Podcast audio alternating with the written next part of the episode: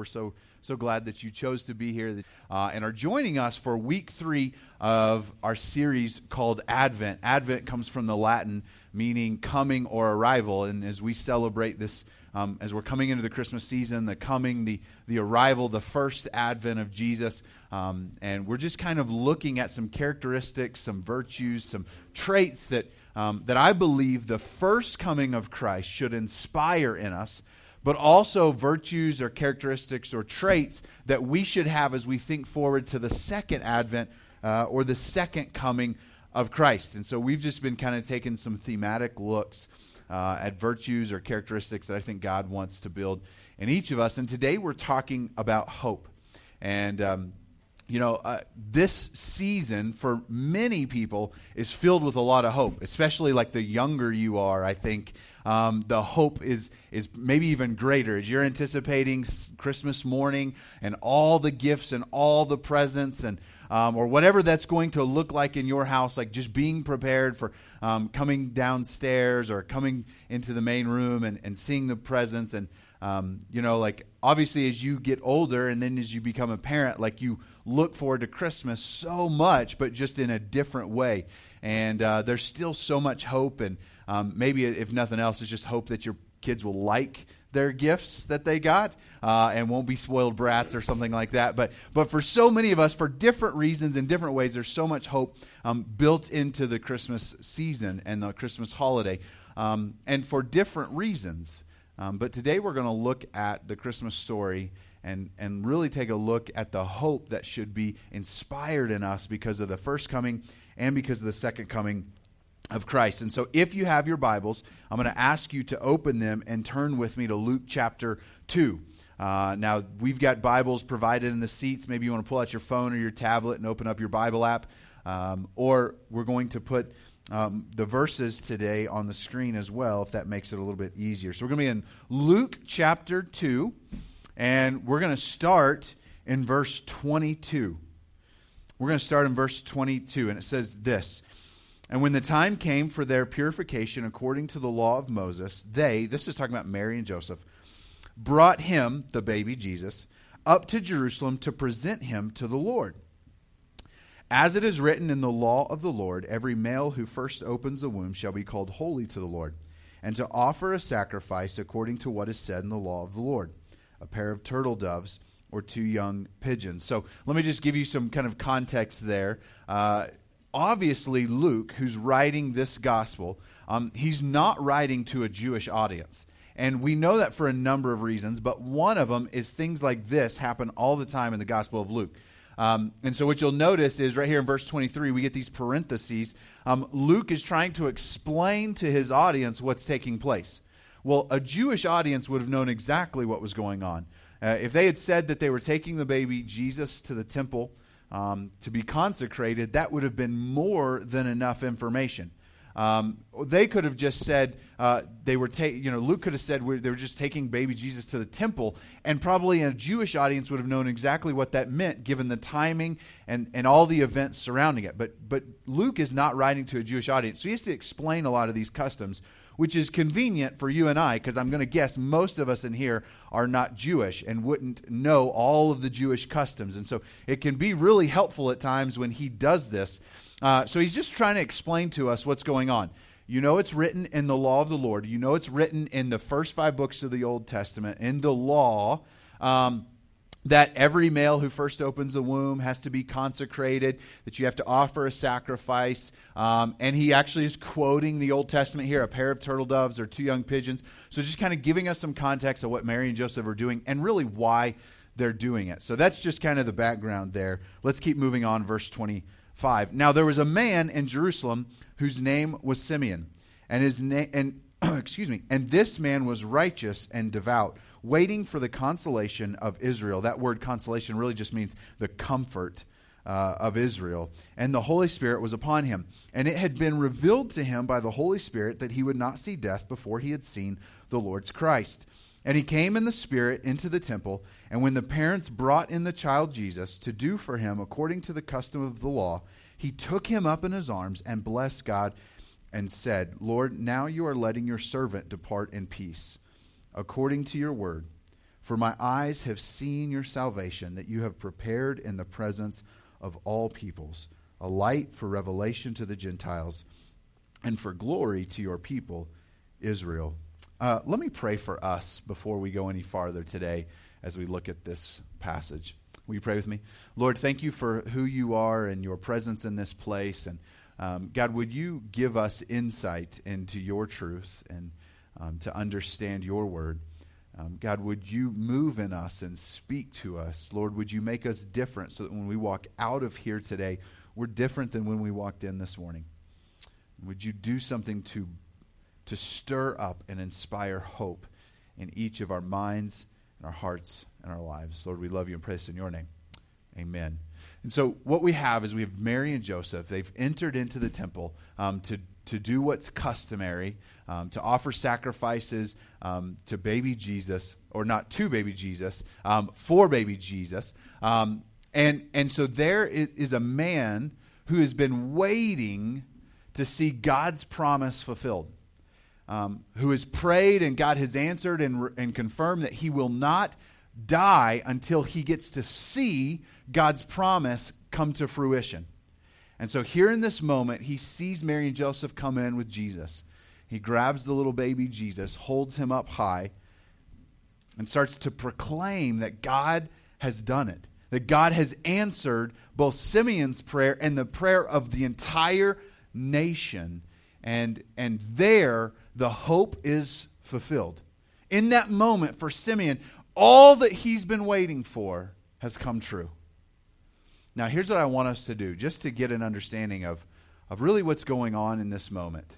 Uh, I want us to back up and look a little bit at the promise uh, that so many Jews were waiting for, that the, the nation of Israel had been waiting for, um, where all of their hope had been focused. So I'm going to read a few passages for you. We'll talk about it a little bit, but I just want you to get a perspective of some of the things that they were waiting for, to get a perspective of where their hope was targeted, and, and so that we can understand the power and the significance of this moment uh, as Simeon's there celebrating God fulfilling his promise. So we've talked several times before about some of the promises that God has made in the Old Testament, specifically one that he made to a man named Abraham. And the promise that he makes to Abraham is repeated several times, but we find it in at least one instance of it in Genesis chapter 22. And this is going to be on the screen for you. And it says this God speaking to Abraham I will surely bless you, and I will surely multiply your offspring as the stars of, the, of heaven and as the sand that is on the seashore. And your offspring shall possess the gate of his enemies, and in your offspring shall all the nations of the earth be blessed, because you have obeyed my voice. And so there, um, Moses, I mean, excuse me, Abraham had just finished um, kind of representing his faith and trust in the Lord by being obedient to God's commandments. And, and so, actually, this is not the first time God makes this promise to Abraham. This is just one of the instances um, right after Abraham kind of proved that he was going to be faithful to follow um, to follow God no matter what. And so the the promise here is kind of re-emphasized that um, I'm going to make you a great nation. Your descendants will outnumber the stars and the sand grains on the seashore. Um, that that I'm going to work in and through this nation, but ultimately to be a blessing to all of the nations. The first time God made the promise to Abraham, it was that he was going to bless the, the, this new nation he was creating so that they could be a blessing to all the world. And so when God decided it was time to interact and to move and to bring about um, a, a rescue plan for the problem that all of us face in life, rather than taking a nation that already existed, rather than taking a, the, a powerful nation that already had all the resources it needed to influence the world. God said, I'm not going to take a nation and transform it. I'm going to start from scratch and create a nation. And he began with a guy named Abram, who we now call and know as Abraham, and his wife Sarah. And and God said, I'm going to make a nation through you because of your trust in me and your obedience to me. And I'm going to do things that nobody could imagine. Now, this was a crazy promise because Abraham and Sarah were really old. And not only were they really old, but they didn't have children. And even when they were younger, Sarah was barren and she couldn't have kids anyways. Matter of fact, when Abraham told Sarah the news about what God had said, she began laughing because not only could she not have kids in her prime, she was well beyond her prime.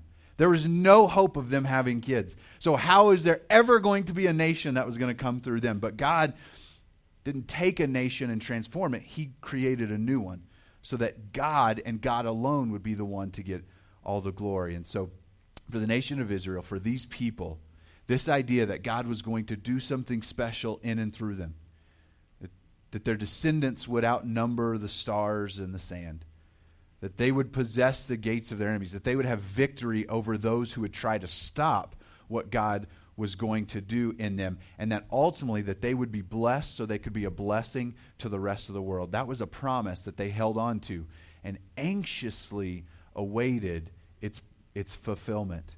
Uh, here's another one, and we actually read this one last week, and this is a promise that's made to King David um, uh, uh, almost a thousand years later after this point, and it says this. Uh, God says to, to David, And your house and your kingdom shall be made sure forever before me. Your throne shall be established forever. And so, for these people, they had always kept and held on to this promise that one day God's going to establish a throne, a kingdom, a rule, a reign that no one will ever be able, able to overthrow.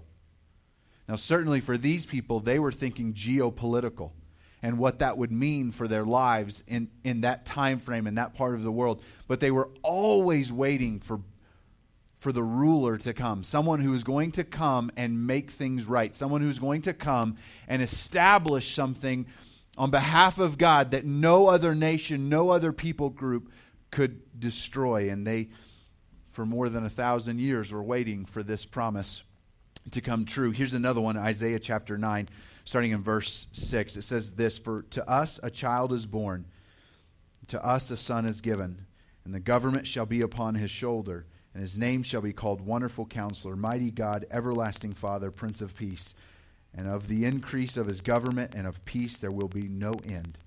On the throne of David, so now this is referring back to that promise that was made to David, of the, on the throne of David and over his kingdom, to establish it and to uphold it with justice and with righteousness from this time forth and evermore. The zeal of the Lord of hosts will do this. I mean, just imagine this picture that they're thinking of. The governments will be on his shoulder that there will be peace, there will be justice, there will be no end to the, to the greatness of the throne of what this promised, the, the fulfillment of this promise is going to bring for us. Here's one more. This is the last one I want to read for you today Isaiah chapter 25, starting in verse 7. And he will swallow up on this mountain the covering that is cast over all the peoples, the veil that is spread over all the nations. He will swallow up death forever. And the Lord God will wipe away tears from all faces, and the reproach of his people he will take away from all the earth. For the Lord has spoken. It will be said on that day, Behold, this is our God. We have waited for him, that he might save us. This is the Lord. We have waited for him. Let us be glad and rejoice in his salvation. So you can start to imagine what they were building up in their minds this promise that's now more than 2,000 years old that God is going to do something powerful, something that no one else can stop. There'll be peace, there'll be justice, there'll, there'll be, there'll be a, a throne, a rule, a reign that no enemy can overthrow, that no enemy can defeat. That salvation is coming, that death will be defeated, that a blessing is coming a blessing that won't just be for the nation of Israel, for those people. It will come through them, it'll come through King David's line. But it's a blessing that'll be shared with all the nations.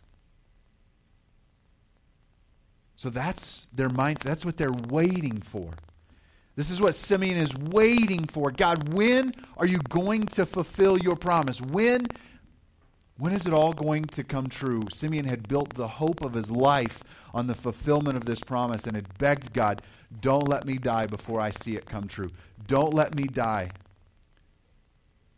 before the promise is fulfilled. Now, we can all imagine the power and the weight of what they were waiting for. But sometimes we forget just how desperate um, these people were. And, and sometimes we forget about the situation that they were in. So you now know about the promise. Now, let me tell you about their world. So, um, if you know much about history, um, that part of the world uh, has been in great turmoil for thousands and thousands of years. The region was originally um, conquered, um, the northern part by the Assyrians in the 8th century BC. Then the Babylonians came and conquered the southern part of the region um, in the 6th century BC. And so, since the 6th century, um, God's people have literally pr- practically not owned their own property, have not had that land to themselves. So the Persians come in in the 5th century BC and they take over. The Persians are a little better, but they still rule and reign over the Israelites. And then after as the Persians are reigning, there's a guy named Alexander the Great, a Macedonian who falls in love with Greek culture, creates a Greek empire and overthrows the Persians. So now the Greeks are in control. And then things turn very, very dark. In 175 BC, um, there is a Syrian uh, king who is ruling, um, basically ruling part of the Greek Empire as a uh, as kind of a client king. His name is Antiochus III. And he moves in and he conquers all of this region, including Egypt. Now, now Antiochus III is what you can imagine a king would be like in the second century BC. But it's his son who's terribly brutal. And when, when the Antiochus the Great, as he's known, dies and Antiochus IV takes over, he decides it's his job to force Greek culture and his personal religion and ideals on everyone in his kingdom. And so, apart from, aside from attempting to overthrow and destroy Egypt, which he pretty much does, um, and, and as he's battling there, and as the battle gets difficult, he starts heading north of, from Egypt right into the land of what we would call today Israel. And he takes over.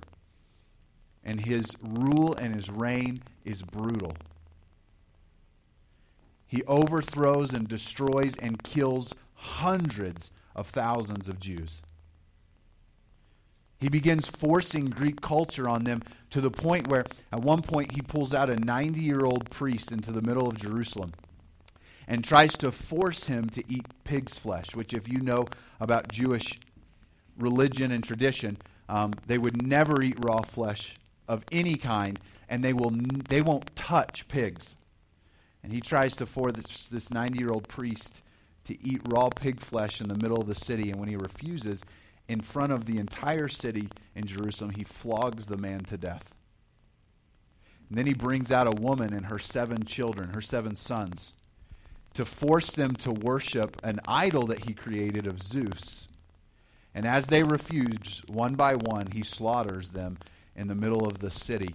And he saves the mom for last. So the last thing she sees is every one of her children slaughtered for a refusal to worship Greek idols and it hit its ultimate low when, when Antiochus goes in, slaughters pigs in the Jewish temple, and literally takes the blood of the pigs to paint the, the temple walls.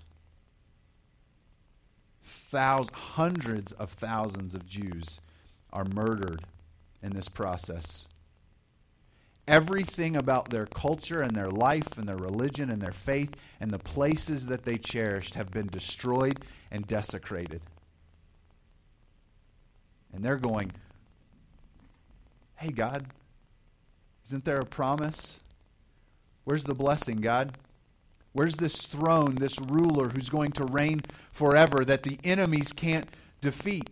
Where's the peace? Where's the justice? So the Jews revolt If you know much about history, it's referred to as the Maccabean Revolt. And they do overthrow and defeat Antiochus, take control back of the temple, take control back of the region. And, and the Jews actually do have control over the region for almost 100 years. As they go back to reconsecrate the temple, that's what Jews now celebrate in Hanukkah. Is it, Hanukkah means consecration. They, they reconsecrate the temple. Um, but it just doesn't last long. Because as the Greek Empire is waning, the Roman Empire is growing. In about 63 BC, that region is conquered by the Roman Empire. And then things just continue to get darker and darker and darker. Most of you have heard of Julius Caesar, um, who was assassinated in 44 BC. Um, you may be familiar with, with at least Shakespeare's account of, of the events. We know that two of the parties involved in, in Caesar's assassination were Brutus and Cassius. And as they tried to take over the rule and the reign of the Roman Empire after assassinating Caesar, there were a few people who stood up to stop them. There was one guy named Octavian and one guy named Mark Antony. And uh, Octavian and Mark Antony defeat uh, Brutus and Cassius at the great battle of Philippi. And so they are going to share the throne of the Roman Empire. But as we know, nobody in power likes to share. And so there begins to develop a civil war, a civil war between the two parties. Um, and part of it was fueled because of a love for power and wanting to hold exclusive power. Another part of it was um, Antony was married to Octavian's sister, but he was having an affair with a very famous Egyptian queen named Cleopatra. And so um, this fueled a civil war um, that led to um, many thousands and thousands of people dying. Um, great taxation all over Rome to pay for this civil war. Eventually, Octavian uh, defeats Antony, and Octavian, when he takes the throne, renames himself Caesar Augustus. And that's probably the name that you're more familiar with and knowing. And it's this Caesar Augustus who actually calls for the census that causes Mary and Joseph to travel to Bethlehem at the birth of Jesus. But because um, one Roman Empire can't rule the whole nation, uh, there was a client king set up in the region of Judea and Samaria and Galilee uh, named Herod the Great. And Herod claimed himself to be a Jew. That way he would get the right to rule that area. But he didn't like the Jews. As a matter of fact, was responsible for the slaughter of thousands of their priests. When he heard that Jesus was being born, it was this Herod the Great that ordered all of the baby boys in, in Bethlehem to be murdered so that he could make sure that Jesus was a part of that number.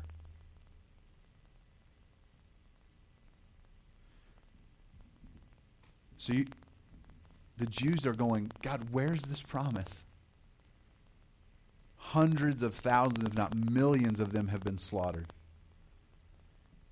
Everything that they cherish and love and hold dear has been destroyed or, or completely desecrated disrespected. They're thinking of all of these promises that God made, going, God, where is the fulfillment? God, where are you? When are you coming? When are you going to bring peace and justice and a throne that will never end? When is the blessing coming? It was a brutal time, especially for these people and in this region. And they're wondering where's the promise? Where's the fulfillment of the promise? And that's the situation that we walk into when we see Simeon in the temple taking the baby Jesus in his arms and holding him up. I'm going to read for you again what he said. Lord, now you are letting your servant depart in peace, according to your word. For my eyes have seen your salvation that you have prepared in the presence of all peoples a light for revelation to the Gentiles and for glory to your people Israel. Promise fulfilled.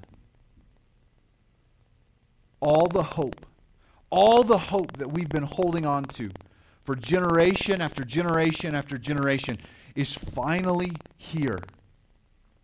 The target, the focus of all of our hope lies right here in this baby. Now, the reality is, usually when we think of Christmas, we think of, well, we're celebrating an event in the past. We're celebrating the birth of Jesus. We're, we're celebrating an activity, which is certainly true. But what we celebrate in Christmas, what we celebrate in the Advent season, is so much more than just an event that one time at one time took place. We're celebrating the character of God. That our God makes promises and he keeps them. That our God knows what he's doing. In Galatians, it says that when the fullness of time had come, God sent his son. When the fullness of time had come, for the first time in human history, because of the Roman road system, you could travel from Europe, Northern Europe, all the way to India. For the first time in history, from England to India, everybody spoke a common language. Unlike any other time in history, could you travel with the safety and security of knowing that there was a Roman army stationed throughout the entire Roman Empire? For the first time in human history, there was a common currency that could be used to travel and to trade from Europe to India.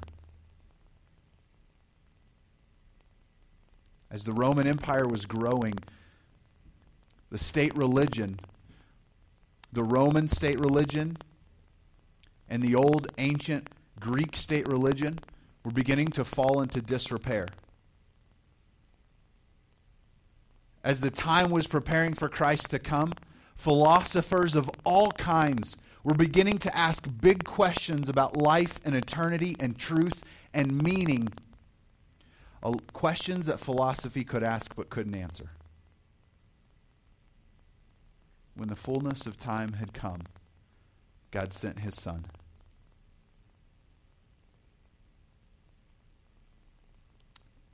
The uh, National Population Bureau estimated that although at the time of Christ 90% of human history was in the past, only 10% of the human population had ever existed. Right at the moment of Christ's coming, the world was set for a population explosion that had never been seen in human history. And as everybody was wondering, why, God, why, God, why, God, when, when, when? Haven't we been through enough? When is the promise going to be fulfilled? God knew what he was doing. He knew when the time was right. He knew when the place and the, the hearts of the people and the culture and the community were going to be at the perfect moment for Christ to come. So that in within one generation of the life of Christ, the Christian church was on uh, was in every part of what was then the known world. When the fullness of time had come, and Simeon standing at that moment in history where all of human history is divided, celebrating God fulfilling his promise. We don't just celebrate an event, we celebrate the character of God that He's in control, that He knows what He's doing, that He knows the past, the present, and the future, and that our God keeps His promises. That's what we celebrate at Advent. That's what we celebrate at Christmas. And it's not just limited to a one time event 2,000 years ago, but is true every day of our lives. We're going to close with Romans chapter 8. I'm going to start in verse 18. This is the Apostle Paul writing, a man who has um, had multiple assassination attempts on his life, who's been beaten, uh, who's been shipwrecked, who's who's gone hungry and cold and starving, who's been rich and poor, and who finds himself over and over in prison for his faith, and one day will be beheaded because of his faith. And he says this For I consider that the sufferings of this present time are not worth comparing with the glory that is to be revealed to us. For the creation awaits with eager longing for the revealing of the sons of God. For the creation was subjected to futility not willingly, but because of him who subjected it in hope. That the creation itself will be set free from its bondage to corruption and obtain the freedom of the glory of the children of God. For we know that the whole creation has been groaning together in the pains of childbirth until now. And not only the creation, but we ourselves, who have the first fruits of the Spirit, groan inwardly as we wait eagerly for adoption as sons, the redemption of our bodies. For in this hope we were saved. Now, hope that is seen is not hope, for who hopes in what he sees? But if we hope for what we do not see, we wait for it with patience. Paul is in his own suffering in the moment, knowing that everything experienced in this life isn't even worth comparing to what we'll experience one day and begins talking about how, how even creation itself understands how broken this world is. That this world was not meant to be like this. That everything has been fractured because of sin. All of us fill it. Creation itself fills it. And eagerly awaits for things to be made right again. And then Paul says this, but not only creation, we ourselves, he says, who have the first fruits. What Paul's saying there is, is it's like in this life we've all been given an appetizer of God's goodness. But the main course is to come. All of us have gotten just a taste of God's love and His grace and His goodness and His power, and that He does keep His promises. But one day, we'll see Him and His glory and understand who He is and experience in its fullest sense. We've just been given the first fruits today, just a taste. But the main course is coming.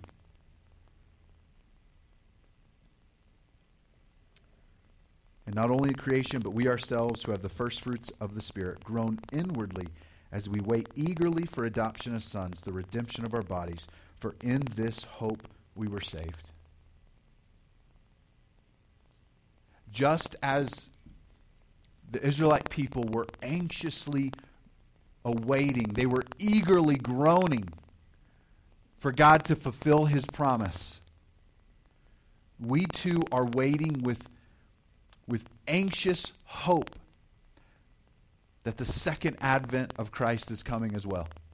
That one day Christ is going to finish what he has started.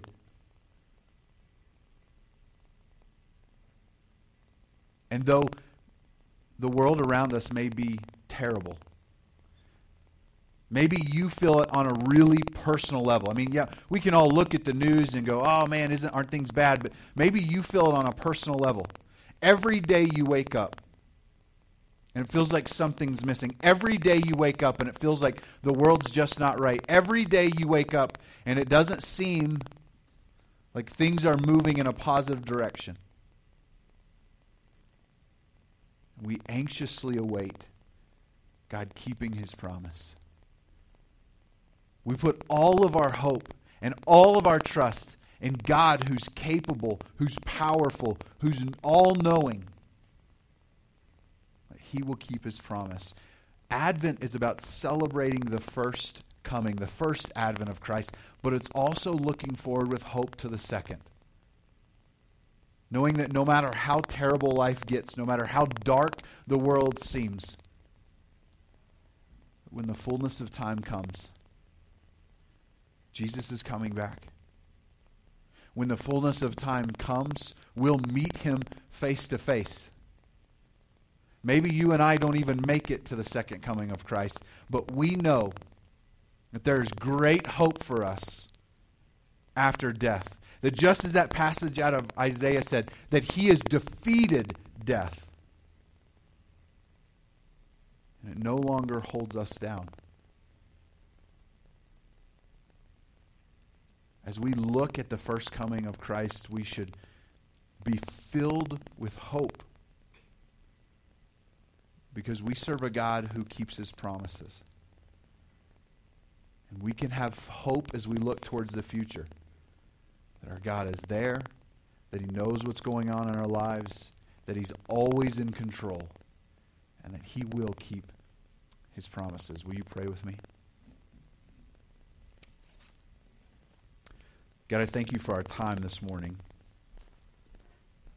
And God, I thank you for uh, just the opportunity to stop and to think and to reflect on who you are and what you've done.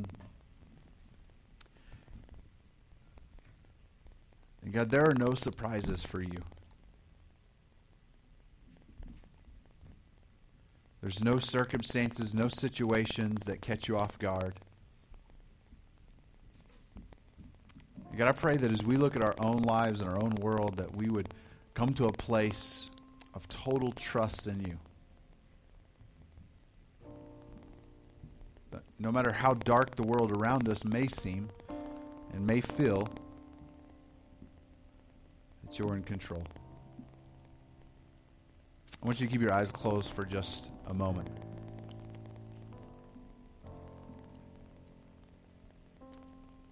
And as we just stop and think about who God is and what He's done for us, that Christ has come, that He was the salvation, that He was the fulfilled promise, that He was the answer, that He came to do what we couldn't do.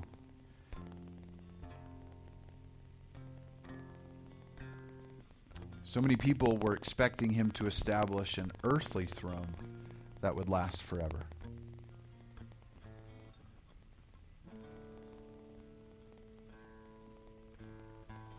But he came to establish a,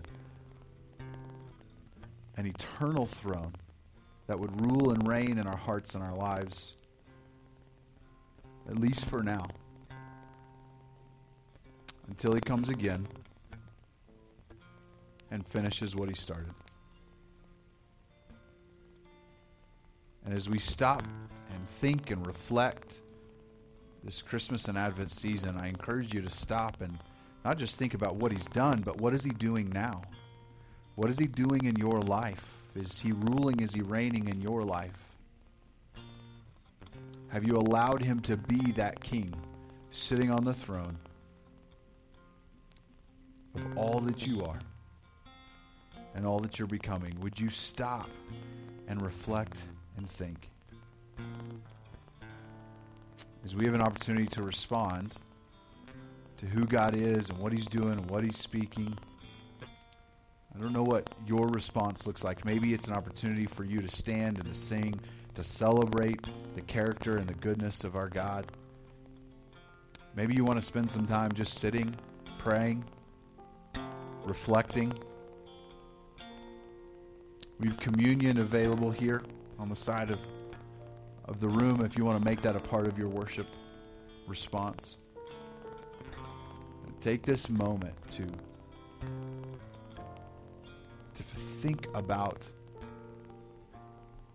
Jesus as king in your life, to celebrate him being king. Maybe you just need to stop and to pray and to ask him to be king in your life. Lord, thank you for all that you're doing. Would you continue to speak and to move in this place and to fill us with hope that though we don't know the future, you do. And we can trust that you're in control. We can be filled with hope that these present sufferings are not worth comparing to what we will experience one day because of who you are and what you've done. Lord, would you continue to speak? Would you continue to move in this place? Lord, we love you and pray this in your name. Amen.